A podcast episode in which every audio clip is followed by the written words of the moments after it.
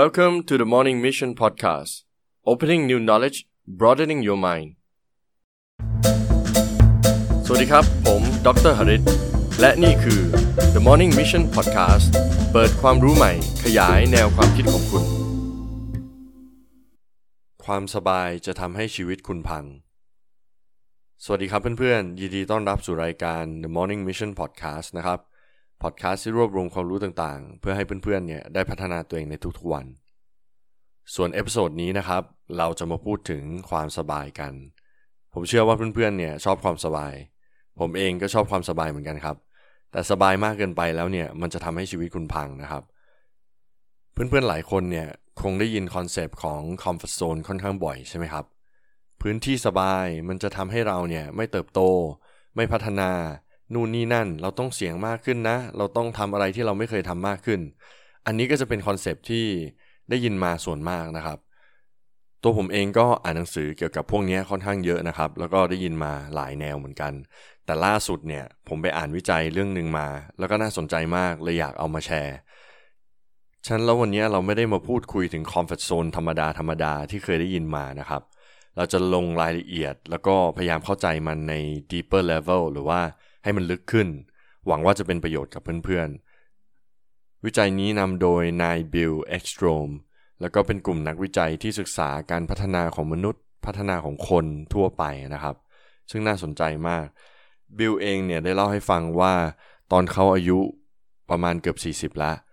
เขามีงานที่ดีมาก แล้วก็กำลังได้รับตำแหน่งที่ดี เงินดีทุกอย่างดีหมด แล้วอยู่มาวันหนึ่งเนี่ยเขาก็โดนนายเรียกเข้าไป แล้วอยู่ดีๆ ก็บอกเขาว่า เราต้องให้คุณออกนะ เพราะว่าบริษัทมีการเปลี่ยนแปลง ซึ่งมันก็เป็นจุดแตกหักสำหรับบิลนะครับ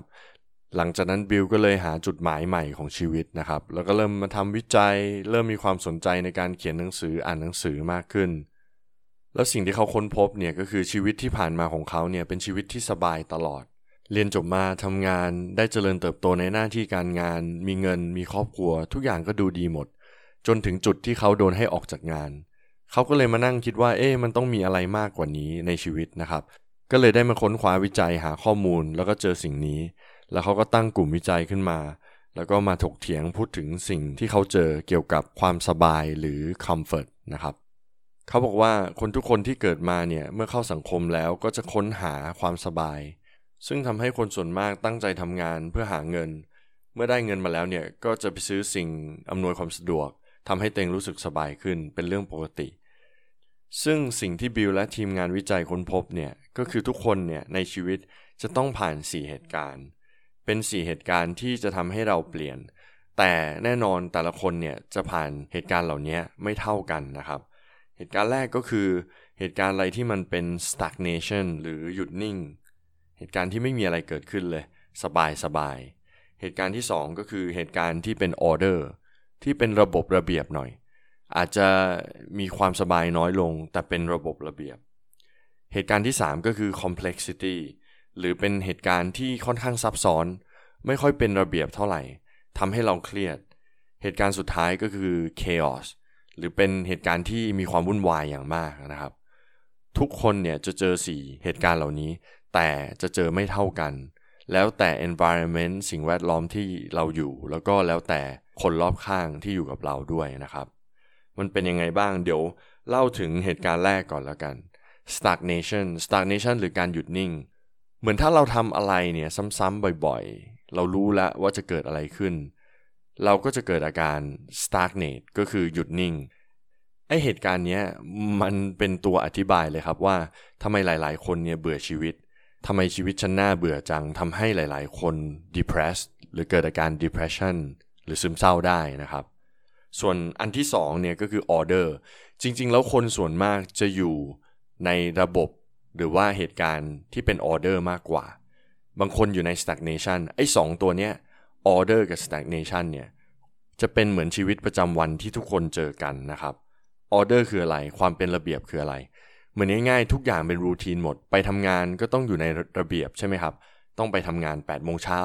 กับ5โมงเย็นส่งงาน ทุกอย่างเหมือนเดิมเหมือนเดิมเป็นระเบียบ แต่ไม่ stagnate อาจจะมีอะไรบ้างอาจจะมีสิ่งที่ต้องทำหรือไปเรียนจะต้องมี assignment ที่ต้องทำเป็นการใช้ชีวิตที่มี activity แต่อยู่ในระบอบระเบียบที่คนอื่นเขาวางไว้นะครับ ที่สังคมเขาทำกันทั่วไปไม่ได้มีความแตกต่างจากคนอื่นอะไรมากมาย ใช้ทุกวันเหมือนเป็น routine นะครับ ที่มีออเดอร์คราวนี้ไอเหตุการณ์อีก step หนึ่งเนี่ย ก็คือ complexity เนี่ย ความซับซ้อนเนี่ย น่าสนใจมาก ซึ่งทุกคนจะต้องเจอมันในชีวิตนะครับ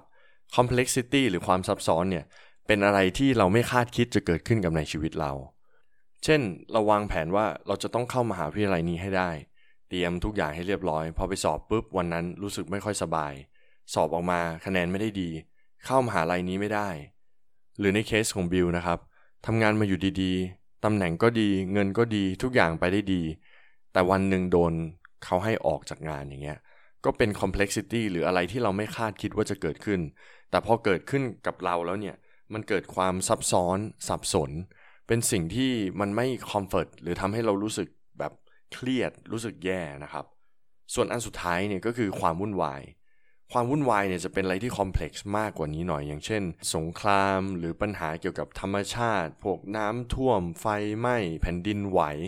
อะไรที่เราควบคุมมันไม่ได้เลยนะครับ หรือบางทีถ้าเกี่ยวกับคนเนี่ยที่เจอกันบ่อยก็คือโรคภัยไข้เจ็บ หรืออุบัติเหตุที่มันเกิดขึ้น เป็นสิ่งที่ chaos หรือว่าวุ่นวายมากทำให้ชีวิตเราเปลี่ยนไปเลย คราวนี้ไอ้สี่อย่างเนี่ยมันบ่งบอกอะไรเราบ้างนะครับ อย่างแรก stagnation หรือว่าความหยุดนิ่ง อย่างที่สอง order หรือความเป็นระเบียบ อย่างที่สาม complexity ความซับซ้อนกับที่สี่ก็คือ chaos นะครับ อย่างที่บอกไปตอนแรกคือว่า stagnation กับ order เนี่ยหยุดนิ่งกับตามระเบียบเนี่ยส่วนมากเราจะใช้ชีวิตอยู่ในโซนเนี้ยอยู่ในเหตุการณ์เหล่านี้เป็นเรื่องปกติคนธรรมดาจะใช้ชีวิตอยู่ตรงนี้นะครับ แล้วประเด็นก็คือว่าคนส่วนมากเนี่ยไม่ต้องการความซับซ้อน ไม่ต้องการความวุ่นวายนะครับ ต้องการที่จะหลีกเลี่ยง complexity หรือ chaos เพราะว่าไอ้สิ่งเหล่านี้มันทำให้เราเครียดทำให้เรารู้สึกแบบ uncomfortable หรือไม่สบายนะครับ ซึ่งเราต้องการอยู่ใน จุดที่สบาย เจอเหตุการณ์ที่สบาย แต่สิ่งที่บิลกับทีมงานบอกเนี่ยก็คือว่า ถ้าในชีวิตเราเนี่ยไม่เคยเจอ complexity หรือ chaos เลยเนี่ย ชีวิตเราจะพัง มันพังยังไง เพราะว่าถ้าเราอยู่ใน stagnation หรือ order ความธรรมดา ความหยุดนิ่ง ความเป็นระเบียบเนี่ยมาทั้งชีวิต เมื่อเราเจอ complexity หรือ chaos ไม่ว่ามันจะเล็กน้อยแค่ไหนเนี่ย มันจะทำให้ชีวิตเราพังได้ ผมยกตัวอย่างง่ายๆนะครับ ไม่รู้เพื่อนเคยได้ยินข่าวหรือเปล่าว่าสองสมปีที่แล้วเนี่ยมีนักศึกษาไทยที่ได้รับทุนจากมหาวิทยาลัย เรียนอยู่เมืองไทยเนี่ยเก่งมาก แต่พอไปเรียนอยู่เมืองนอกเนี่ยสิ่งที่เกิดขึ้นคือเจอคนที่เก่งกว่า เจอสังคมที่เปลี่ยนไป การเรียนเนี่ยไม่ได้ดีอย่างที่เขาหวังไว้ แล้วสุดท้ายเนี่ยเขาก็ไม่สามารถ manage หรือจัดการกับ complexity ใหม่ หรือ chaos ใหม่ได้ทำให้เขาต้องฆ่าชีวิตตัวเองนะครับ ซึ่งเป็นเรื่องที่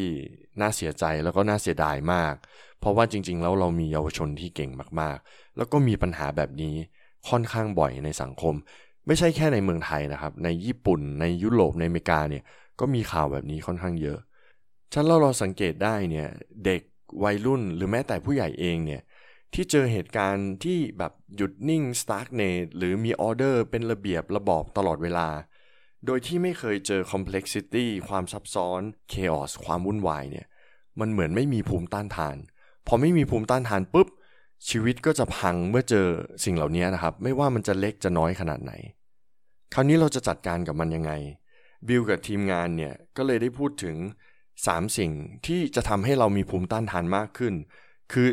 ดันเราไปอยู่ใน complexity หรือ chaos นี่แหละ แต่เป็น complexity หรือ chaos ที่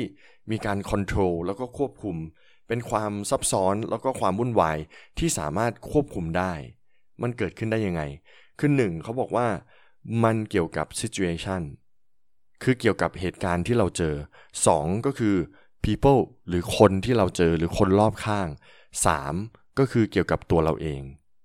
ในจุดนี้เป็นจุดที่ผมค่อนข้างชอบวิจัยนี้มากก็คือว่า เขาบอกว่าอันดับแรกเนี่ย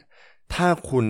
เกิดมาหรืออยู่ในจุดที่ stagnate หรือหยุดนิ่งหรือมีระเบียบระบอบออเดอร์มากเนี่ยคุณต้องเอาตัวเองเนี่ยไปเจอ complexity โดยที่เปลี่ยน situation หรือเหตุการณ์ที่คุณเจอในทุกๆวัน คุณอาจจะไปทำแบบสิ่งที่คุณไม่เคยทำอาจจะไปลองในสิ่งที่คุณไม่เคยลอง เปลี่ยน situation ไปต่างประเทศ ไปเจอสังคมใหม่ไปเจอ environment ใหม่ ๆ อันนี้จะช่วยให้คุณดันตัวเองเนี่ยไปอยู่ใน complexity หรือความซ้ำซ้อนหรือ chaos ได้ทำให้คุณมีภูมิต้านทานมากขึ้น 2 ก็คือว่าคนที่อยู่รอบกายของคุณเนี่ยเป็นคนประเภทที่แบบรักความสบายชอบ comfort อยู่แต่ในที่เดิมๆหรือเปล่า ถ้าเป็นแบบนั้นเนี่ยคุณจะต้องหาคนที่ช่วยดันคุณไปอยู่ในจุดที่ complex หรือว่า chaos คือคุณต้องหาคนที่ชอบ